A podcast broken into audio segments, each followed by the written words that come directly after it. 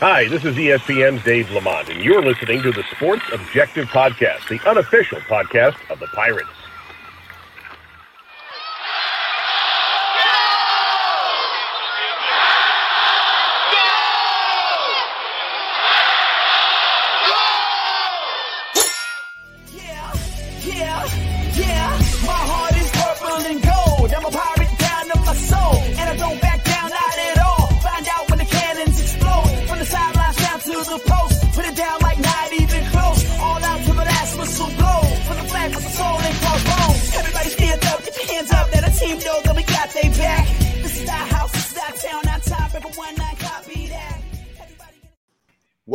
Into the Sports Objective here on a Tuesday night. If well, you can be listening, I'm sure, anytime. With us right now, my good friend from Lagrange, and that would be Kyle. What's up, dude?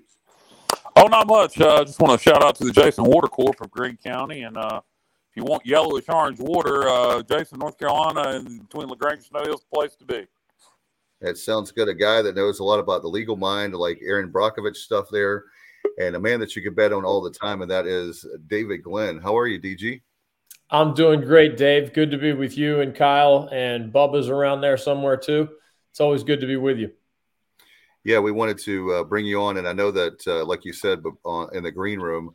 Uh, but uh, breaking news: we may have sports betting in North Carolina. We can touch on it a little bit as a story. It's kind of like COVID; it's ever changing. But uh, I thought we could start there because we're going to dive into ACC, a lot of college football, early, early talk, and much more. But what's your take on? Uh, do you think it's going to pass? I think there's a really good chance it's going to pass. I'll be surprised if our state doesn't have sports betting on a more significant scale than the tiny one that is already in place. A lot of people don't even know, but there are two places in North Carolina where if you're willing to go all the way there in person – you can place a, a legal sports bet, but that is about the smallest scale you can possibly have. Uh, they're actually west of Charlotte, uh, Native American reservation casinos that are pretty remote in terms of travel for most North Carolinians. So most in our state don't think we have it at all. Uh, again, we barely do. But what's going through our state legislature right now would be a larger scale version of what a lot of other states have already adopted. And I think at some point, when you have enough uh, members of both parties agreeing on the same thing, which is rare these days, um, it ends up just being a matter of arguing about the details of what legal sports betting is going to look like. Can you bet on college sports, for example? Can you use your phone to do it? Uh, can you use a credit card to do it? Or do you have to have money already kind of in the bank? all those things are being debated as we speak. But because dozens of states across our country have adopted sports gambling in recent years after a Supreme Court case allowed that for the first time outside of Nevada and some other very small exceptions. Uh, I think the, the winning argument is why let your neighboring states enjoy all that tax revenue if, if everybody's going to do it or almost everybody's going to do it eventually? I don't think North Carolina wants to be at the end of that list. Yeah, you mentioned uh, one of the hangups could be if college sports is allowed to be included. You know, at this point, uh, I think amateurism is nonsense. It doesn't exist anymore at the highest level of college sports. Players are getting paid. Some are getting paid more than some NFL rookies. Um, so I, I, don't see the problem if you're going to legalize for pro sports, legalize it for college sports at this point. Yeah, and I think that's probably the argument that's going to win the day. Uh, it's just one of those details that you have to iron out. You know, sometimes if you don't have enough votes, you got to pacify the next people that are kind of on the fence, and you just don't know what those points in negotiation are going to be. But I do believe that in the near future, our state is going to uh, be one of those dozens of states that add sports gambling. It's just a matter of whether it gets through this year or not. And DG, I thought the next topic we could bring up was medical is uh, medical marijuana, and uh, if you think that's going to go through. Yeah.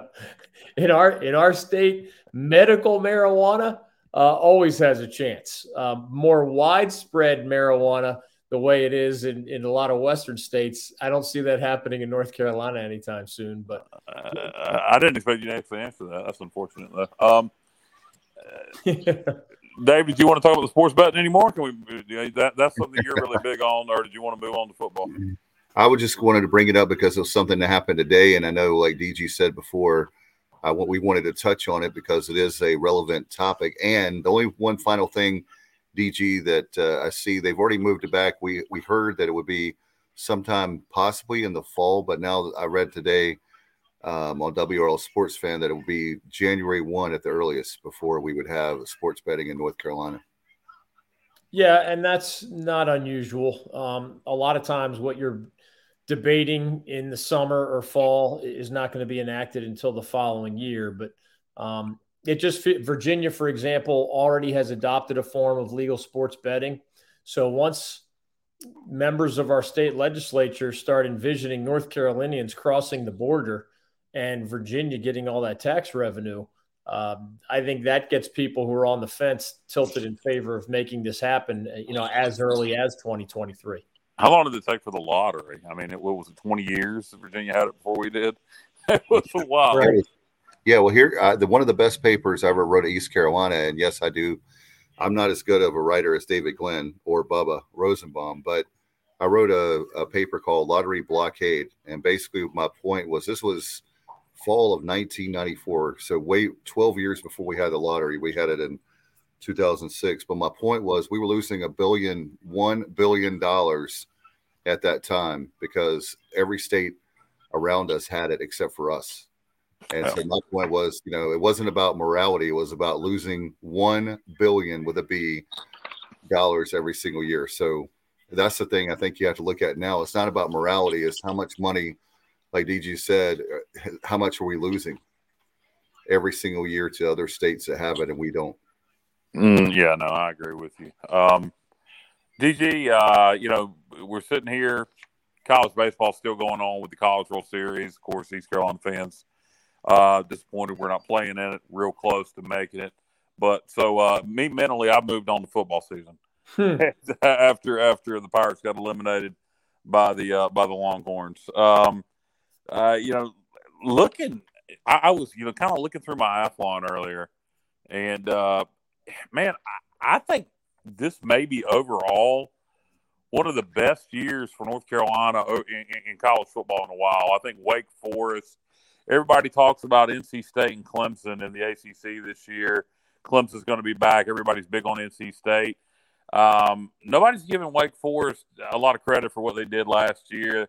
You, you look, Dave Clawson's a hell of a coach. He's been there now for a long. How many years has Clawson been there now, Dave? Oh my gosh, um, over a decade at this point. Yeah, he's got eight back. He's, he's got uh, nine starters back on offense, including their. Quarterback. I'm sorry, it's, it's year eight. Year eight. Okay. Eight. So you got nine back on offense, including their quarterback. Got six back on defense. Um, you know, played in the ACC championship last year. Uh, I think Wake's a team that um not getting the attention they deserve. Yeah, and I think because Sam Hartman is going to be back, and that's one of the more proven commodities at the quarterback position, you know, pretty much anywhere in the country. I think that gives Dave Clawson that much better of a chance because uh, I, I, follow the ACC most closely. But whether it's Holton Ahlers staying at ECU or you know Devin Leary coming on at NC State, Miami has a kid they like in Tyler Van Dyke, uh, and the Hurricanes are using name, image, likeness money to and throw and not them as a school, but their boosters are throwing it around in a way that's uh, upgraded Miami football and Miami basketball. Uh, if you have your quarterback, a proven commodity there, uh, you always have a chance. And feels like half the ACC isn't sure what it has at quarterback. Whereas in our state, certainly Wake feels great about Sam Hartman. State feels great about Devin Leary. Carolina and Duke have question marks there. Uh, but an ECU and an App State are two more examples where they really like what they have coming back. Yeah, you mentioned NC State, and they got their quarterback, and he's a proven commodity. But to me, when I look at NC State, and what scares me uh, with the, I, I shouldn't say scares me because the Pirates ain't never scared of the Wolfpack. But what worries me with uh, East Carolina opening up with the Wolfpack, send starters back on defense. You know, you can have a lot of hype about a lot of teams about offense if, if somebody's supposed to be really good on offense, and sometimes that doesn't always work out, and the team's not as good as projected. But most of the time you got 10 starters back on defense. That's going to be for real. Um, how good do you think this Wolfpack defense can be this year? I think they're really good. And one thing Dave Doeren has done there is just kind of start in the old fashioned way of building from the line of scrimmage out. You know, he just sent his offensive tackle into the first round of the NFL draft. He's going to play for the Carolina Panthers. And on the defensive side of the ball, that front seven, uh, he has sent a bunch of guys into the NFL as well. And with his returning talent this this year, I just think they're going to be hard to move the ball on consistently. Yeah. And they might have the, the best linebacker corps in the entire ACC, given what they have coming back. Yeah. So let me ask, let me ask you, DG. Um, I, I, was joking with you texting yesterday, but I think this will be a great tailgate show for DG in Greenville, NC State, Labor Day weekend, September the 3rd. Um, but as far as that game, how did the Pirates beat the Wolfpack? I know everybody's going to say how the Wolfpack will beat the Pirates, but the flip side of that is how how would the Pirates win that game? I think it's about creating turnovers. You know, that's a huge part of any football game, obviously. And if you're the underdog, that's the way to get it done. Um, the Pirates are going to be the underdog. There's no doubt about it. But that game's at Dowdy Ficklen Stadium. If you break a special teams play early, or you create a turnover early, or get a pick six or something of that sort, a scoop and score, that's the kind of thing that gets the crowd believing. That's the kind of thing that gets an underdog group of players believing. Um, it, it's not like NC State is, you know, a superpower. Right. They might they might have one of Dave Doeren's best teams, but that's a big might. Um, so if you're, we've seen the Pirates as an, a home underdog, especially when they get off to a good start. That becomes a really difficult place to play. Uh, and, and remember, one thing that NC State did lose a lot of was running backs. Uh, and I mentioned that the star offensive lineman. If you can't run the ball the way State has been pretty good at running the ball, um, then it, gets a little bit less confident, a little complicated to scheme for them defensively. Um, if you believe it's going to be Devin Leary throwing the ball all over the place, you can plan for that. Um, but the the Wolfpack's best running backs are moving on to the next level, and that means you have some new faces back there where you never know. Maybe they don't they don't block in pass protection very well. Maybe they don't protect the ball well on running plays. There's talent at NC State at almost every position, but they're they're breaking in a lot of new guys, especially at running back. Yeah, that game, yeah, East Carolina NC State is probably gonna be a very physical football game. It always is. Um, it can be really low scoring uh, with their defense. I like Pirates defense this year. You know, we were we were pretty good last year. Got a lot of players back. I think one thing we got to get better at. I want to say we, I mean East Carolina on defense is eliminating or limiting explosion plays. That was our one weakness on defense last year. Uh, we were pretty good against the run overall, though, and pretty good against the pass. Just got to limit explosion plays. Um, I, to me, East Carolina to win that game, you know, so much of our offense this year is going to be predicated on the ability to run the ball for the first time in a long time, we're going to have a really good O line. Got two good running backs. Um, we we you know our tight ends are super super solid. Obviously, Holton's back. Uh, the receiving room, you, you C.J. Johnson's back on the team. We, we lost Snead, unfortunately. Got a transfer coming in from Toledo, who was their best wide receiver. A couple other kids. Um, so to me, we're going to have to be able to run the football in NC State uh, to win that game and, and to get our passing game going. Yeah, That's always a good recipe. I mean, keep the Wolfpack offense on the sidelines. Um, State is pretty good in the front three. They play that three, three, three, five. I guess they call yeah. it. Um, and Savion Jackson's a really good defensive end. Cory Durden, Cory Durden, who's a Florida State transfer, uh, is pretty good at the other defensive end slot. And then you got the Peyton Wilson, Isaiah Moore, Drake Thomas group at linebacker that's about as good as it gets. So you're going to have to be balanced. You know, that that's the only way to move the ball against a, a really strong front six or front seven. Um, Tanner Ingle is their really good safety that kind of plays up and run protect, you know, run defense quite a bit. He's a real heavy hitter. Um, so yeah, it's going to have to be using Holton Ahlers' arm, using his legs even a little bit, getting that running game you just described going. That's the only way to move the ball against a talented defense like uh, the Wolfpack's going to bring to Greenville in September. Yeah. What about uh, we were talking about NC State and the Pirates? What about Duke and North Carolina? I know Mike Elko uh, is new to Durham, uh, so Duke has Came over from Texas A&M defensive coordinator. Yeah, he's a new yeah.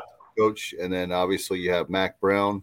Uh, obviously, the Tar Heels had a disappointing year. Uh, so did the Blue Devils. How did they turn things around? Well, I know some coaches think we talk too much about quarterbacks, but I, I don't know how you don't start there. Whether you're talking about the teams we've already described or you're asking about Duke and Carolina, they probably have as big a question mark at the most important position on the field as anybody in the whole league, uh, and, and maybe anybody in the state of North Carolina. I know ACC wise, you know, Virginia Tech's going to have to break in a new quarterback. But Duke, under that new head coach, who and Mike Elko, as you said, is a defensive guy. So he's not like the old school Steve Spurrier offensive wizard, where you think he could just grab some guy off the bench and, and come up with a prolific offense. There's a redshirt freshman named Jordan Moore, and there's a true freshman named Riley Leonard. And those are, I mean, anytime you're talking about playing a freshman quarterback, that's a red flag, and that's most likely the scenario at Duke. Carolina has a guy who's been around for three years named Jacoby Criswell. And then they have Drake Maye, brother of former UNC basketball star Mark Maye, uh, who's a redshirt freshman. Uh, and a lot of people think he's going to be the one to win that job. But either way, uh, you're breaking in a new guy at the most important position on the field. And that's a, a serious concern for the Tar Heels and that's one of the reasons you're hearing a lot more about both Wake Forest and NC State in the preseason chatter. A year ago, you were hearing a lot about the Tar Heels, but this year, not nearly as much. DG, um, I should have done my research a little better. Who did Duke hire as their OC? Who, who, who does uh, who's calling the uh, the plays for the offense over there? Because you know Elko defensive background, as we mentioned. Uh, Duke offensive coordinator. I know. I remember more about who they were trying to get than who they did get. A guy named Kevin Johns is their OC. Um, I don't know a lot about him. He's a guy that uh, you know you know that Mike Elko is going to only hire somebody that believes in somewhat of a balanced offense. You guys might remember know a little bit about Kevin Johns because I believe his most recent stop was at Memphis, and Memphis was among the top scoring teams in the in scoring offense in the American. So did he did he come over? Was he their OC this past year at Memphis? He was yes. Okay. Um. Okay. not, not not not a bad offense. Uh, not a bad office coordinator. Um. Uh. I, I got a feeling Elko is going to struggle mightily in year one. Oh no, no. I mean, it is easier to write out the bottom of the ACC standings. It's harder to write out the top of the ACC standings. Duke is going to need a rebuilding year. Yeah, or two. Most, yeah, I agree. Most other places you look, there's optimism, and obviously not everybody's going to do well, but there's legitimate reasons. At you know, Georgia Tech could struggle again. Syracuse could struggle again. Uh, I, I, do think Mike Norvell will be interesting to watch at Florida State in his third year because he's only got eight wins through his first two seasons there. Um, so those are the schools, along with Duke, that may struggle. But almost everywhere else you look, there, there's reason for optimism. Whether it's you know uh, Boston College is getting better every year, and they have a possible NFL quarterback in Phil Jurkovec. Uh, Brennan Armstrong decided to stay at QB at UVA, so he'll be a fifth year guy. We mentioned Devin Leary at State and Sam Hartman at Wake. Uh, and Miami thinks it has an NFL guy in Tyler Van Dyke. Um, so we'll see what happens with at Clemson. Obviously, they still have a quarterback question after that being a major headache for the Tigers last year. Um, Malik Cunningham decided to stay at Louisville. He's a sixth year senior quarterback for Scott Satterfield and the Cardinals. So I, that, that that's why there's so much off, optimism around the ACC. Um, just not at not at Duke, not not right away. I do want to talk about Louisville a little bit in a minute, but I want to touch on North Carolina a little bit more. Uh, Chizik coming back as defensive coordinator, uh, yeah. kind of surprising. Uh, Ch- Chizik, man, what, what what is his deal? He he he he you know he, he gets out of coaching, he becomes the DC at UNC, gets offered the head coaching job at East Carolina, doesn't take it, yeah. then gets out of coaching again now he's back at the, as defensive coordinator at UNC. What is what is up with Chizik? Yeah, a lot of times when coaches uh, bring up family it's either most of the time, in my experience, when they bring up family, it's either sort of a, a blanket throwaway line because they don't want to give the real answer, mm-hmm. or sometimes it is a family issue. They just don't want to specify what it is. In this particular case, I, I honestly believe Gene Chizik when he says that he was watching his children grow up before his eyes and the lifestyle of a college football coach takes you away from your family to an extreme degree. And his children had become high school age, and he just could not sleep at night. If he coached for another four years, didn't watch his sons play high school football, didn't watch children grow up, I really believe him when he, and he's a very spiritual guy. I really believe that he had kind of a moment of truth and said, I've got to get away from this. I'm going to watch my kids grow up and go off to college. And then if I still feel I have it in me, I'll go back to college coaching. Um, and of course, he's known Mack Brown a long time. So, that, right. That, and, and he liked his time in Chapel Hill, and they liked him. Um, actually, I think under Larry Fedora, that was about the only good defense. it, it, was, yeah. You know, and, and Chizik uh, questionable as head coach despite winning the national championship. He had Gus Malzahn, but nobody questions his ability Agreed. as a defensive coordinator. He yeah. is a hell of a defensive coordinator. Um, their defense will be approved. I got one more thought on UNC, and it's something that I could not find an answer to. DG, I don't know if you're going to have the answer. And I Googled it, and you know, you can't find it on Google, man. man information might not be out there. Um, week zero, okay? You got the Hawaii rule. That's one reason you can play week zero games. Um, there's some Conference USA teams playing week zero games because of uh, the, the the schools leaving for the Sun Belt last minute uh, because they didn't have to pay an exit fee. So CUSA had to redo their schedule. So schools like Charlotte, for example, is opening up with Florida Atlantic on week zero. You know, I, I know why Florida State's opening up with Duquesne week zero. Uh, Duquesne's playing at Hawaii, so they fall under the Hawaii rule. They got to schedule an extra game. Duquesne's going to make more money playing a road game at Florida State than they would another home game. Why is UNC opening up with Florida A&M? How did they get that waiver? Florida A&M is not playing at Hawaii. Neither is North Carolina. Do you know the situation of why UNC gets to play a week zero game? I do not know the answer to that. No. Um, and it is unusual. I mean, it's not like something. Yeah, you got to have a reason. NCAA, we, we East Carolina was going to open up with Marshall on week zero in 2020 because it was the uh, 50th anniversary of the crash and we got a waiver from the NCAA to play week zero. So you have to have a reason. Um, is there a reason they just want to get a game in before they have to go to App State? And the NCAA said, okay, we'll give you that waiver?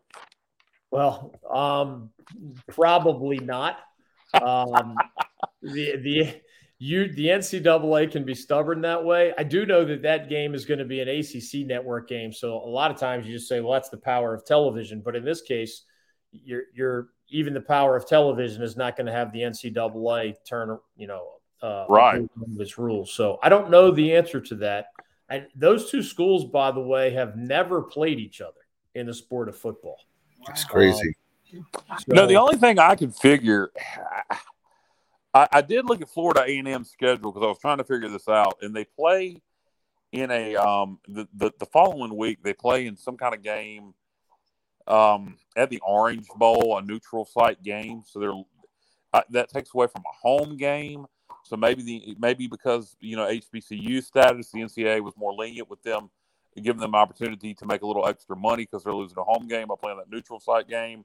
I, I, I don't know. I, I'd love to know the answer to that. If anybody watching knows why UNC was given that waiver or Florida A&M was given that waiver to play Week Zero, please, because I may be the only person that actually cares.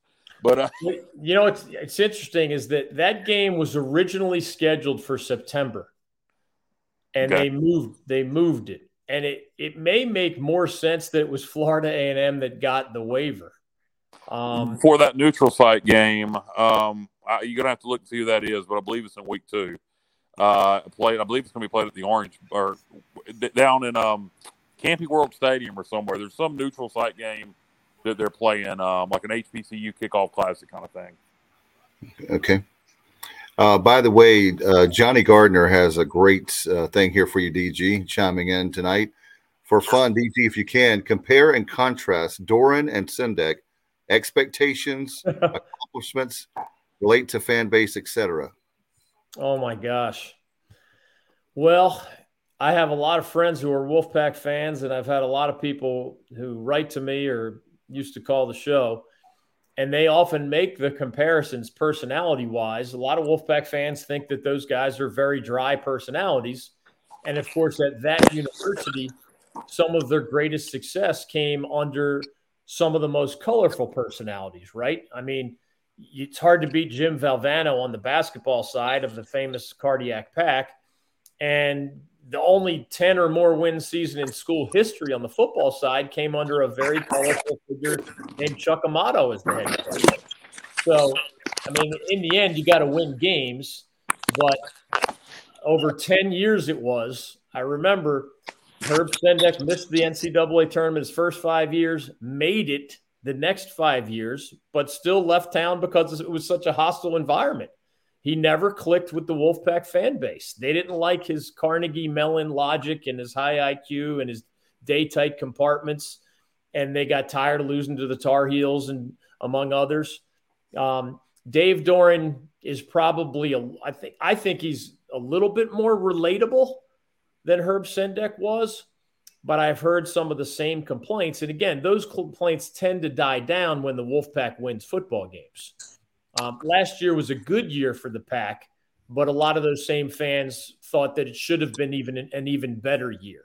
And it was a missed opportunity given the talent that they had on hand. So there are some interesting parallels there. They both have had, um, I would argue, more I would say better than average success. I mean, it, it, her, who's taken the Wolfpack to a whole bunch of NCAA basketball tournaments since, Her, since Herb Sendek did it five times in a row, right?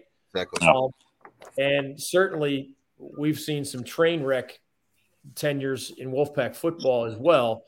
And Dave Doeren has gotten them on a nice little roll. So, probably a lot of comparisons between those two. And it's just a matter of uh, how, how things end. DG, do you watch The Office? Sometimes, yeah. Do you know who Toby is on The Office? Yeah, yeah. That's Dave Doeren. Good, yeah, I mean, you think about it. Next time you're watching The Office, think about it. Um, I okay. Well, we're we're made fun of Dave Doeren enough. Great coach, not most of the personality. I've heard people cleverly call him Dave Boring. Hey, how about that? Yeah, um, I've heard that. Yeah, we're, I'm gonna get out of the ACC for a minute. Um, talk about some other teams in the region. Um, App State. Um, do they just get a new offense coordinator every year? Is this four straight years they've had a new OC, and it just don't seem to matter? They just they just keep being App State and doing App State things. Shawn Clark's in year three. Um, they got uh, their new OC is Kevin Barbay. Uh, came over from Central Michigan, um, where he was with McElwain uh, which I thought was an interesting move, an interesting hire. He did a good job there as OC.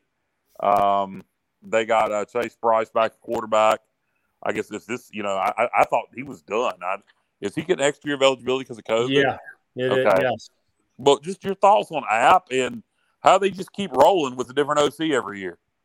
Uh, I think it really goes to the culture that they've built in that program. They are a multi-time FCS national champion before they yeah. obviously jumped to FBS. And I think I, have been out there. Actually, my daughter is a sophomore at App State as we speak, or just finished her sophomore year.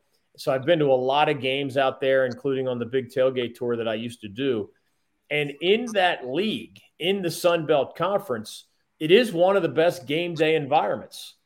And I, I think uh, App State even occasionally beats other programs for recruits who could have gone to a bigger school. And it's in part because they're jam packed with fans every home game. They go to a bowl game every year at the FBS level, just as they went to the playoffs almost every year at the FCS level. And kids like winning. And, you know, when you lose Scott Satterfield to Louisville as your head coach, but Shawn Clark, a member of his staff, wants the job and wants to stay and gets the job, well, you don't have to reinvent the wheel. You you you know, and, and there was of course another coach for one year in between, um, in Eli, yeah. but uh, the continuity that was lost by the Eli Drinkwitz experiment um, was regained by getting Shawn Clark, the program's former assistant head coach and co offensive coordinator, and offensive line coach. That means there's a lot more that stayed the same through those transitions than changed. And I think it gets back to culture and recruiting. That school loves football the way, you know, ECU loves baseball and sometimes football. And I believe Shawn Clark, well, we always love football. We're just not always good at it. Yeah. Uh, I, uh, Shawn, Shawn Clark, uh, I believe, was actually stayed on Eli's staff. I don't think he followed uh, uh, Satterfield to Louisville, if I remember right. Um, no, I think you're right. I, um, he, and you mentioned uh, being one of the best uh, atmospheres in the uh, Sun Belt. Uh, keep in mind that that they're going to get a little competition for that now with Marshall and Southern Miss. True. Joining the league, uh, two good atmospheres, and uh, Sun Belt's just a league that has done a great job of of changing the perception of the league. A lot of that's had to do with App's consistency, the rise of Coastal Carolina. Um, now you bring in Marshall and Southern Miss, and that league, just this whole image has totally changed over the last 10 years. Yeah, heck, at this point, I feel like sometimes I need a, a roster, a game day program to remember who's in what league. What conference? Yeah, you ain't kidding. It conference. Um, Wait for yeah, the American next year. Good God. Right. I, hey, I mean, the, the, silver lining, even though it's going to be a lesser league in a sense, to me, it makes Mike Houston's longer term job more manageable because yep. you're not banging your head against Cincinnati every year. Yeah, it's just I, I, I, don't like a lot of the ads in the American. I think uh, I, I, think going for media markets and adding teams solely for media markets is a bit short sighted, particularly when we're headed towards.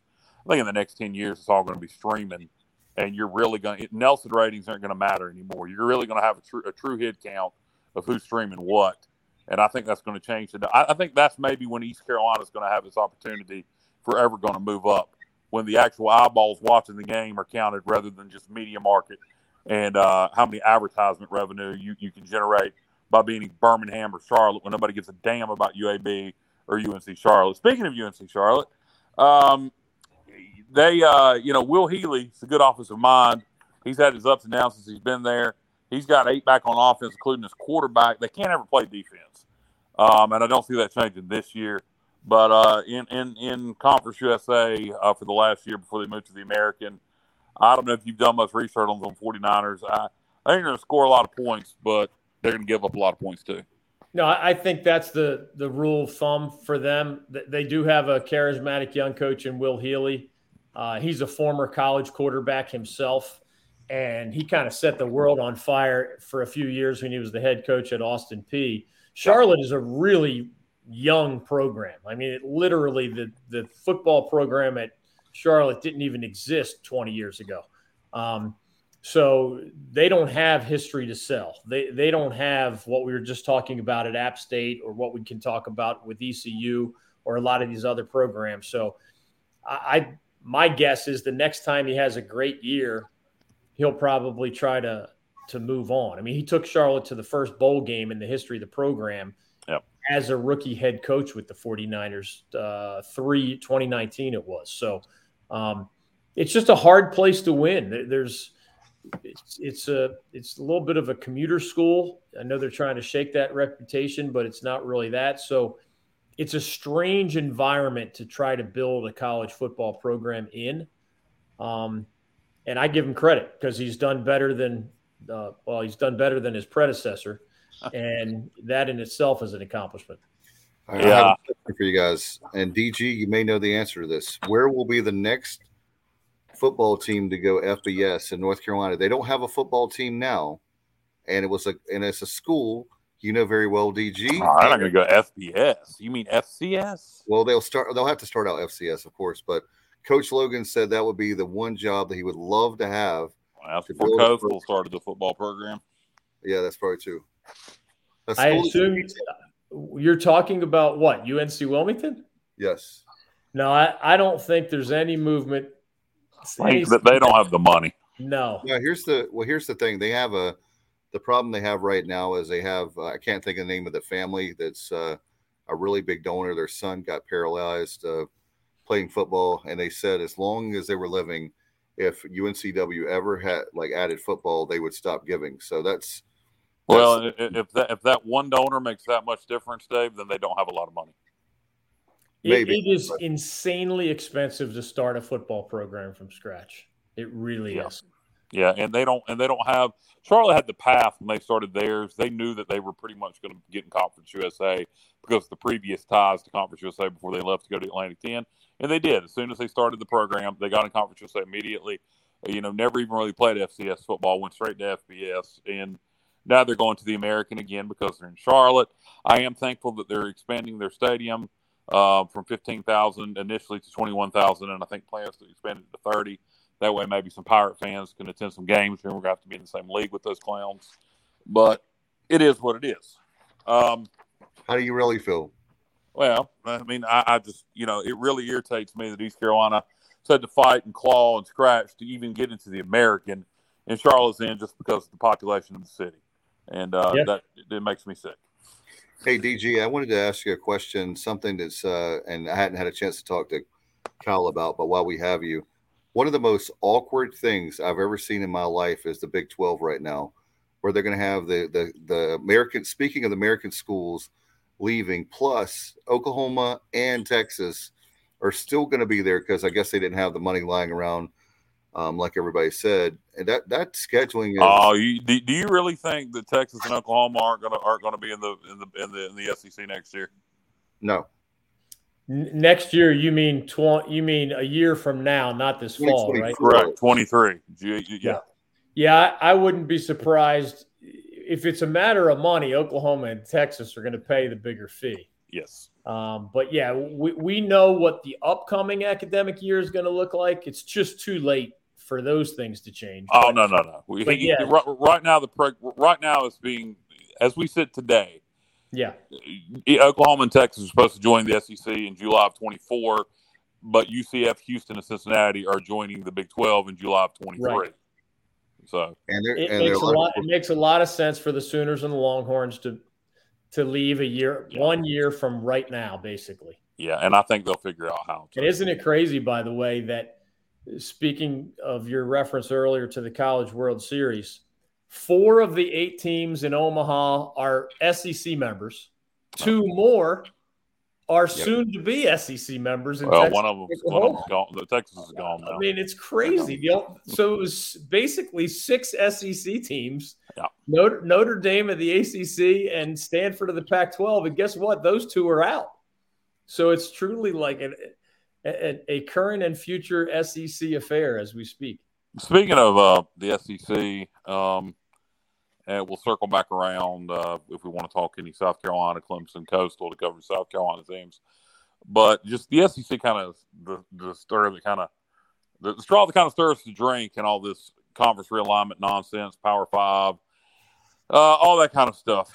And you know, one of the things that you know, I heard Herbstreit mention this recently, and I really believe it's going to happen. Um, you know, I keep seeing talks of uh, the Power Five schools or the majority of the Power Five schools uh, leaving the NCAA in, in football. I, I, that's not what I think is going to happen. I think there's just going to be a third tier of Division One in football, uh, which is semantics, whether they leave the NCAA or it's the third tier of Division One in the NCAA.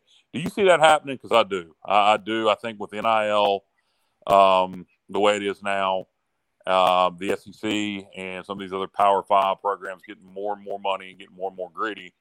Um, I, I think you're going to have about a 50, 40 to 50 team highest level of Division One college football before before too long. Yeah, it's going to be interesting to how, see how that shakes out because the Big Ten and the SEC have a lot more money than everybody else. And of course, name, image, likeness money depends far more on the wealth of your alumni and, Yep. and the, the wealth of your boosters. And that's going to take an already unlevel playing field and make it even more unlevel. What's going to be interesting is nobody wants to be the school that has been a member of the big boys, but says we're going to be tier two now. There's going to be a massive amount of pressure on those schools Yeah, and their boosters to not take a, uh, you know, move a peg down the ladder. And I don't know how that part's going to shake out because even I know the ACC as well as anybody, there are really wealthy programs with deep, rich traditions in football, which of course pays most of the bills nowadays. Uh, you know, and a Clemson and a Florida State obviously can keep up with the Joneses if they want to. Um, but Miami is not a wealthy university. Um, and some of these other schools, the smaller private schools, don't typically have as much money. You know, the Boston colleges and Wake Forests of the world. They, they but but are they going to go from seventy years of being at the top level? Uh, that's just how the ACC happens to be turning seventy soon. Um, that's a long time. That's multiple generations, and I have an easier time seeing which schools will stay on the top level I have a harder time guessing who's going to sell to their fan base and their alumni. We're going to take a step down. That just doesn't happen very often. And it would be in football only. I can see Duke doing it in football. um, I, I, think everything will stay the same in basketball and everything else. But I think this is going to be a football only issue. Duke, for example, is somebody that I definitely can see doing it in football. Beyond that, I don't know. Um, you know, Wake Forest is another one that you you know you didn't mention them, but they're on the, another one that comes to mind. Can NC they compete? Can can they compete in this current environment? You know, if there is a, a third tier of Division One college football, you know, are they going to be able to do it? I think the attitude at Wake Forest would be, we've already had a much smaller stadium than everybody else. We've already had a much smaller athletics budget than everybody else. We've already had less football winning tradition than everybody else. And yet, you know, we just played in an ACC title game or we, we just, you know, Jim Grobe helped us win it all only wow. a decade and a half ago, you know. Um, they know who they are. And I think one more layer that, you know, makes them a little, makes it a little harder for them to win – is not something that they're unfamiliar with.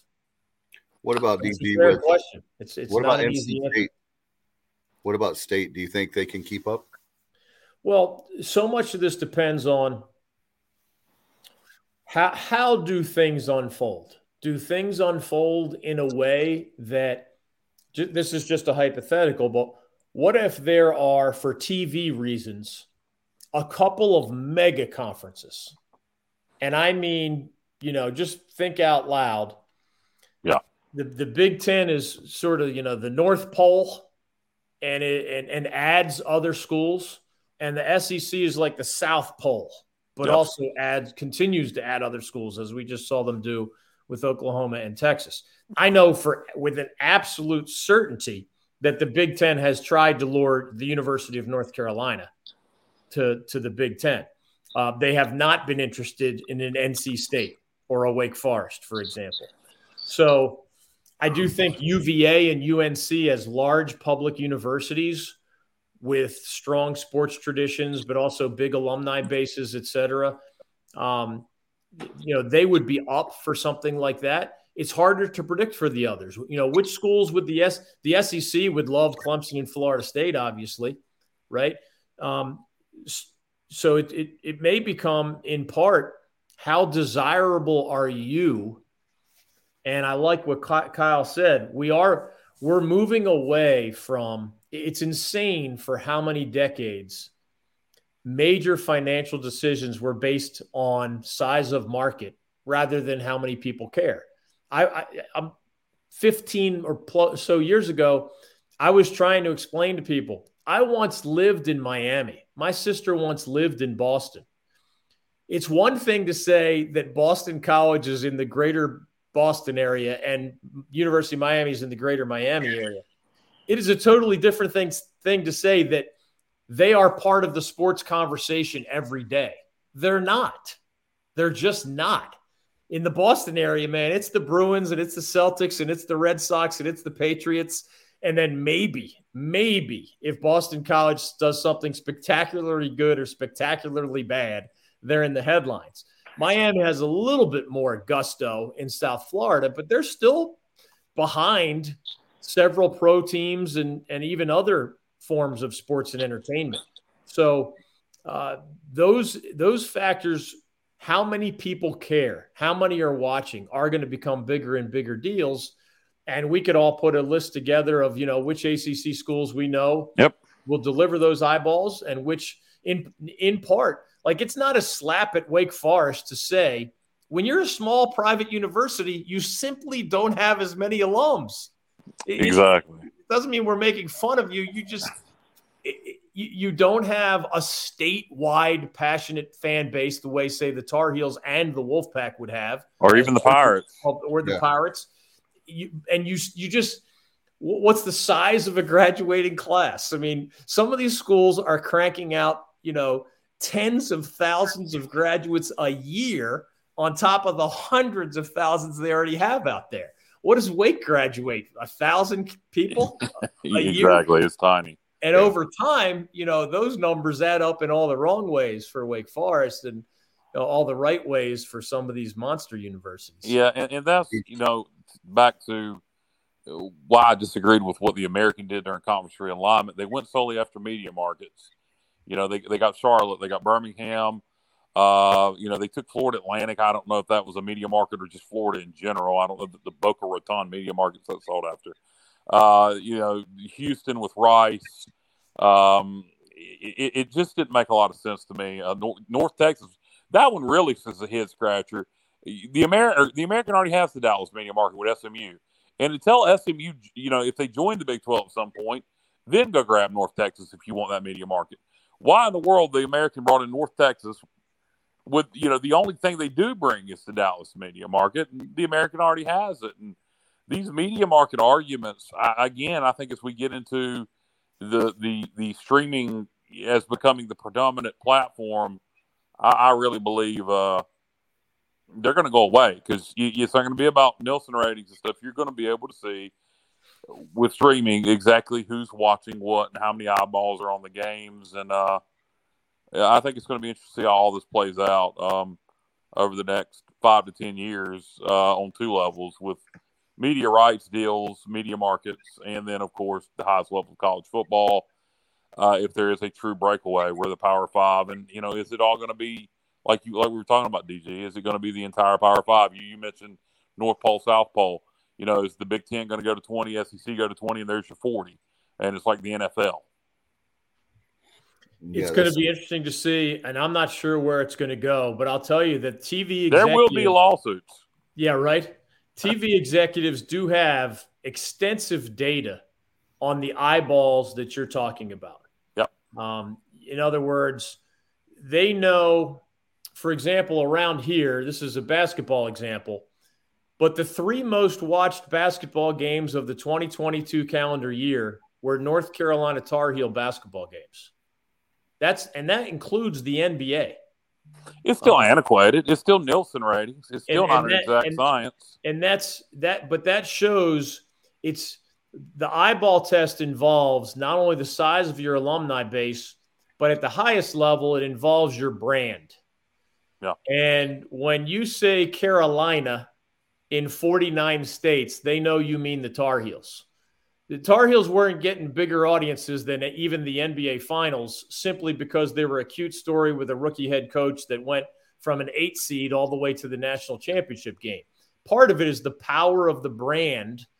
And I've lived in the Northeast and in South Florida, and I can tell you, people know the Carolina brand.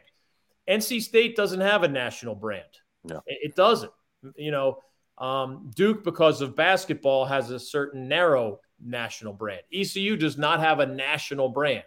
So, uh, hell, half the time they can't even get our name right. We're Eastern Carolina. Yeah, right? It, but it's going to be this fascinating com- uh, combination of not only the eyeballs that you would think matter most, which are those alums, those boosters, those students, et cetera, but it, it's also that broader sense of how many other people care? When you see this school's name, do you tune in because it's the school, even if you forget who the coach is that year and you forget if their record is any good that year? You just tune in because it's Kentucky basketball, or you tune in because it's something else. TV executives have data on this stuff. Like these, these Conference USA candidates have more sway than these others. Um, these new American teams have more sway than these others. I don't have it's proprietary data. I don't have all of it. I've gotten little snippets from some investigative journalism over the years, but uh, they they protect that stuff as if it's their war chest because, as you've been saying, Kyle, moving forward, that is going to be the measuring stick Um, TV will matter, matter a while longer, but the bottom line for any company is you don't really care how people are consuming you. You just want a whole lot of mm-hmm. people who care enough to consume you, whether it's through satellite TV, cable TV, st- new wave streaming, something we haven't even heard of yet. It starts with how many people care about your athletics program, and especially how many people care about your football team, because that's what's paying most of the bills. DG, I, one question I had for you is uh, we're talking about the Pirates. How do they make the next level to? How do they get to the so-called Power Five? Well, it would be great to dominate the new American, right? And and that the door is cracked for that possibility. Mike Houston's got a proven track record. He has the arrow pointed in the right direction, and now the competition, not this fall, but soon, the competition's going to get a little less tough. So if you can be the one to dominate, and that means you keep filling your stadium, and that means it improves your athletics budget, and that means maybe you can improve your stadium and your other facilities, that that makes you more attractive to another league at some point. Um, but in the short term, it's about winning, and it starts with winning in football. And that's easier said than done, but Mike Houston knows that that's his job description. As much as we all love ECU baseball, it doesn't pay enough of the bills. Um, the second most important sport in the national landscape is men's basketball, and we know ECU has had a historically bad time getting any traction in that sport.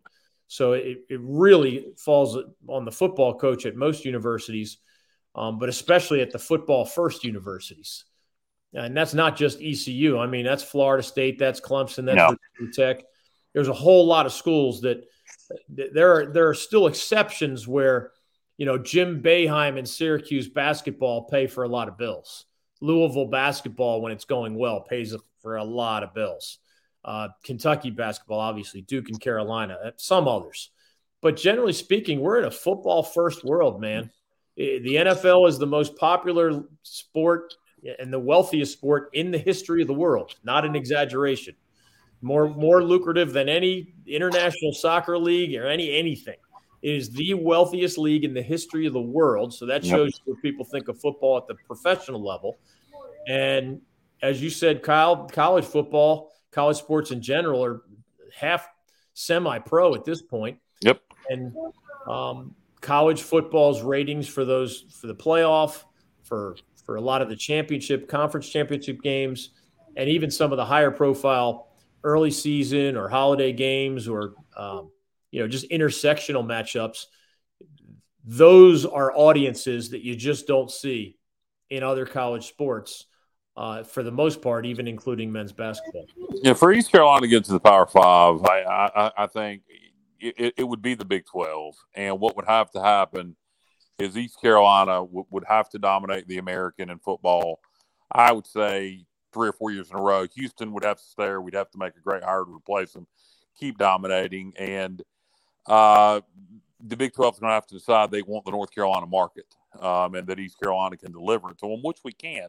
It's kind of like the reverse argument I make about UAB. And, uh, you know, I think I think uh, coach has done a great job down at UAB with their football program. Um, you know, but you know, a lot of the people when UAB was brought into the American uh, starting next year for football, Birmingham's the number one market in America for college football. Well, they sure are, but nobody is watching UAB. Yeah, they're watching Alabama and Auburn.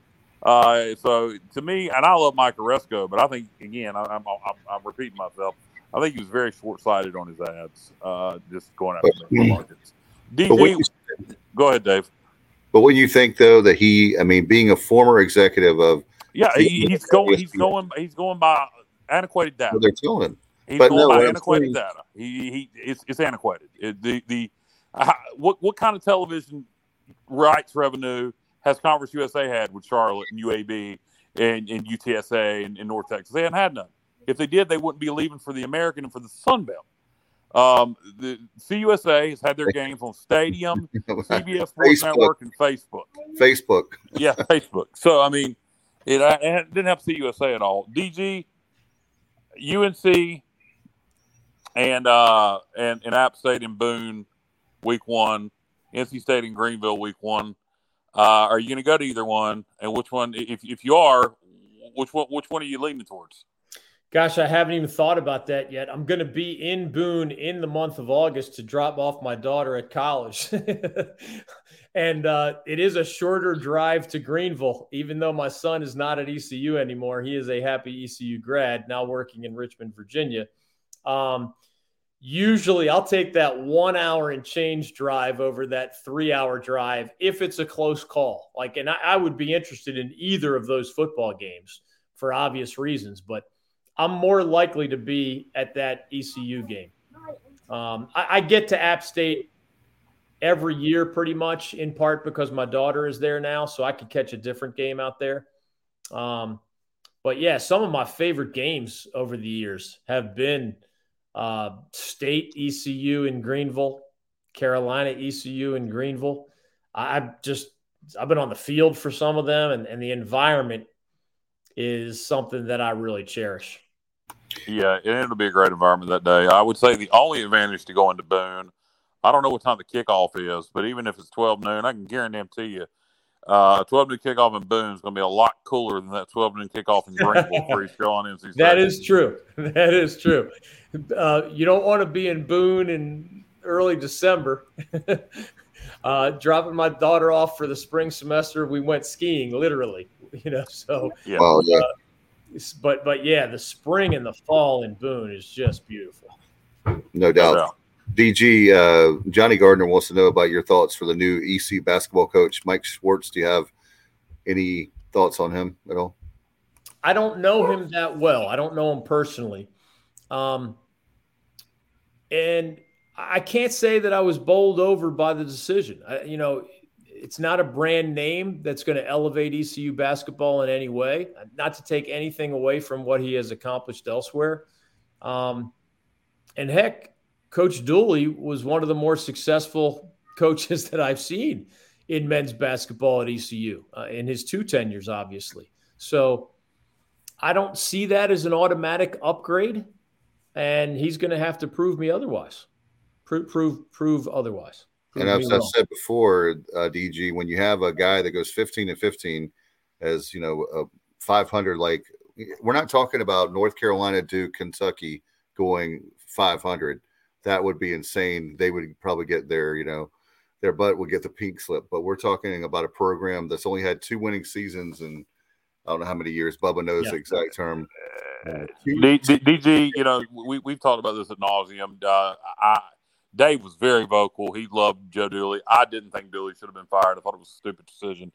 But the, to me, the dumber decision, and and to me, if you're going to fire him, you know, I I was looking at you know who we should hire, who's out there. The decision was made to fire Dooley. Why not go after somebody like Wojciechowski, uh, somebody that's got brand name in this area? He was successful head coach at Marquette. Yeah, he at the end at Marquette it went so well, but he did well there at times. He, he everybody, you know, you, you got half East Carolina fans or Duke basketball fans anyway. If you were going to fire Dooley, why not bring in somebody like Wojciechowski? I'd have gone for somebody like LeVelle Moton at NC Central it'd, it'd be hard to get him to leave his alma mater. And I don't know his perception of the ECU job. Um, but you want to talk about a guy, you know, the guy has 50 NBA players in his Rolodex.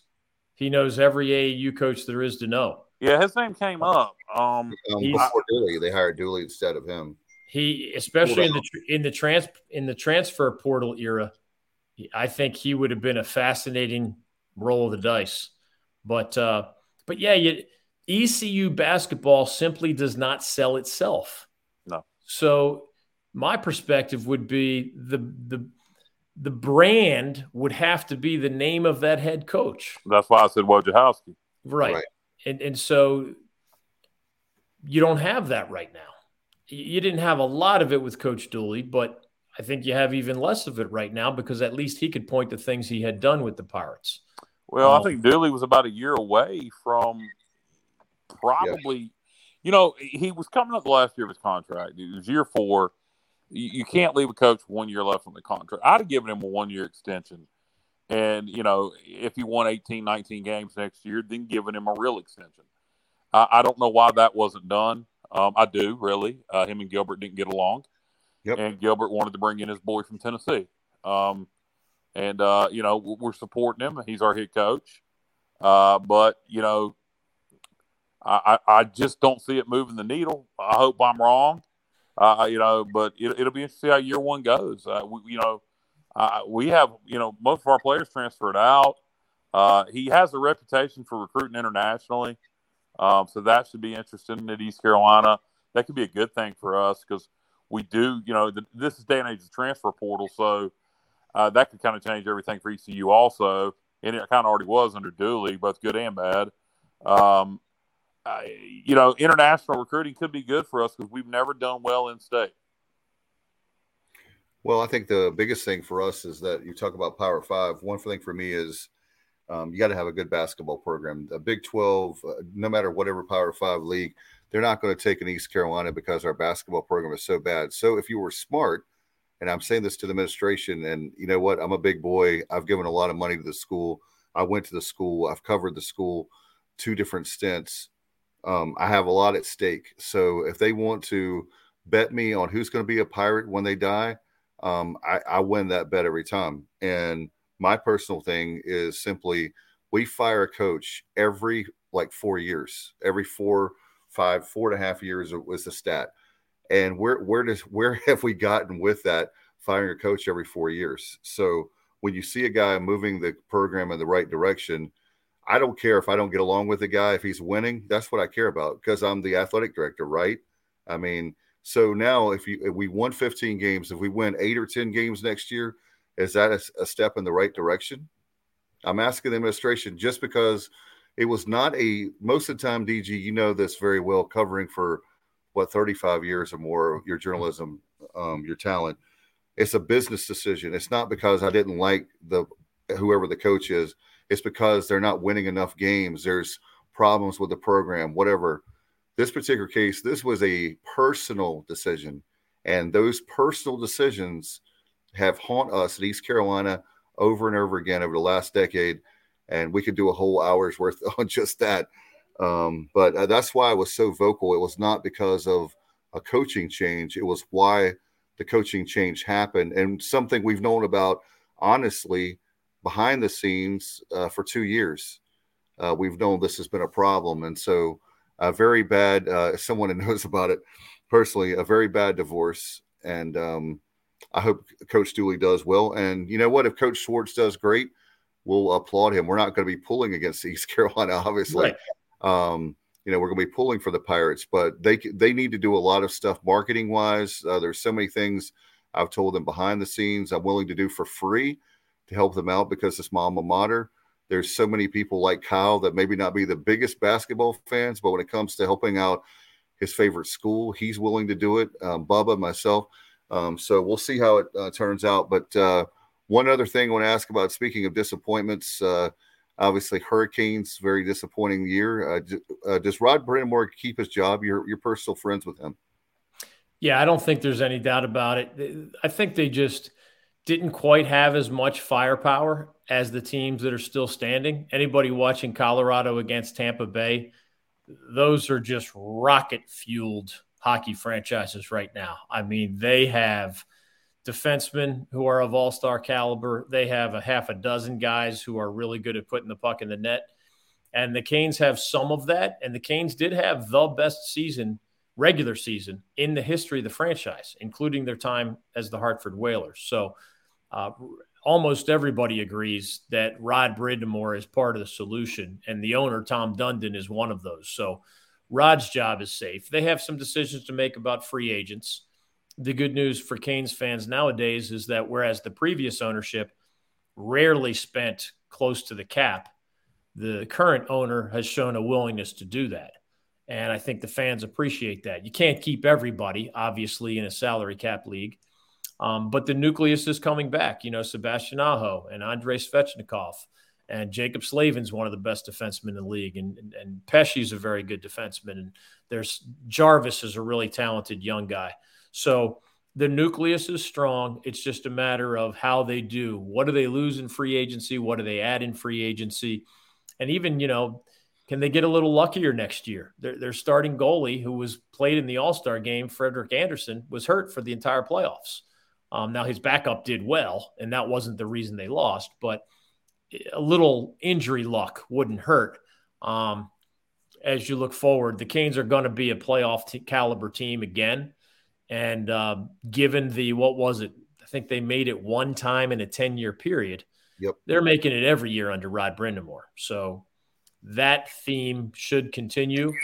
And it's just a matter of whether they can take it a little further than they did this past season. DJ, I got one more question for you um, before we start to wrap this up. And I don't even know if it's a topic you know anything about, but uh, it, it's something that kind of fascinates me. And it kind of started under COVID and it continues. Um, have you noticed, have you taken note the uptick in the popularity of sports cards collecting? Uh, it is at its most popular peak over the last two to three years since mm-hmm. the junk wax era of the of the late '80s through the mid '90s. It is incredible the amount of adults collecting baseball cards uh, over the last two to three years. I can't. I am not an expert on that. I kind of follow it casually, but I was part of that first wave that you're talking yeah, about. Me too. I, I, remember how popular it was in my case in the 1980s. Um, yeah, I, I can remember the feeling of just kind of you know going into the grocery store or the mini mart or whatever and, and seeing yep. those for me it was the Topps baseball cards for a long time and for a while it was that really thick or, or that really thin, rather hard piece of uh, pink bubble gum that uh, you know almost cuts your tongue. Eighty-seven Topps are some of the greatest baseball cards of all time, right? with the wood trim on looking on the uh, cards. Yep. It is interesting to see that stuff coming back, though, and man, some of the prices that I've seen are just off the charts. Well, they do some unique stuff now. You know, back then everything was overproduced. Now you've got your mass produced cards, but in those packs, there'll be cards that are one of 10, one of 100, autographs that are one of one. Uh, you, you might pull out a card that's got a piece of a player's jersey on it that's a one of one. So there's all kinds of unique inserts now, and that's the stuff that people are paying so much money for. No it's doubt. fun to watch. the The business and the businessman in me is intrigued by that kind of stuff. Unlike the the younger version of me, I've mostly stayed out of it this time. Well, DG, thank you so much for coming on. And uh, you've got a sabbatical coming up, the summer sabbatical, as I call it. Uh, but where can people find your work? We miss you on the radio and uh, broadcasting, but hopefully we can get you back there. But at least if nothing else, I know we can still read your articles. Yeah, I'm still a guest somewhere almost every day. So if folks want to follow me in that regard on the radio, they can follow my Twitter handle at David Glenn Show. Uh, and then in terms of online, I still occasionally write for ACCSports.com, the website that I founded a long time ago. And I regularly write nowadays for a website called chapelboro.com.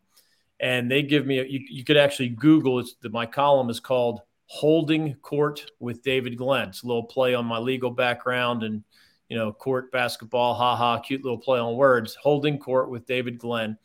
I write about state of North Carolina sports issues. I write about, of course, the ACC, but any it's kind of my platform. They they give me a lot of freedom to tackle whatever interests me. So um, yeah, I hope folks will check it out at, at uh, chapelboro.com. That's the word chapel and then B O R O.com. Or just go to my Twitter handle and you'll see a link to it there. All right. Hope you have a great summer. We'll have you back on before football season for sure. And uh, hope you have safe travels. And we'll talk to you again soon, my friend. Thanks, guys. Dave, Kyle, always good to be with you. Keep up the good work. Thanks, DJ. All right, for Kyle and myself, Bubba producing in the background, I'm Dave Richmond. Until next time, as always, go Pirates. My heart is purple and gold. I'm a pirate down my soul, and I don't back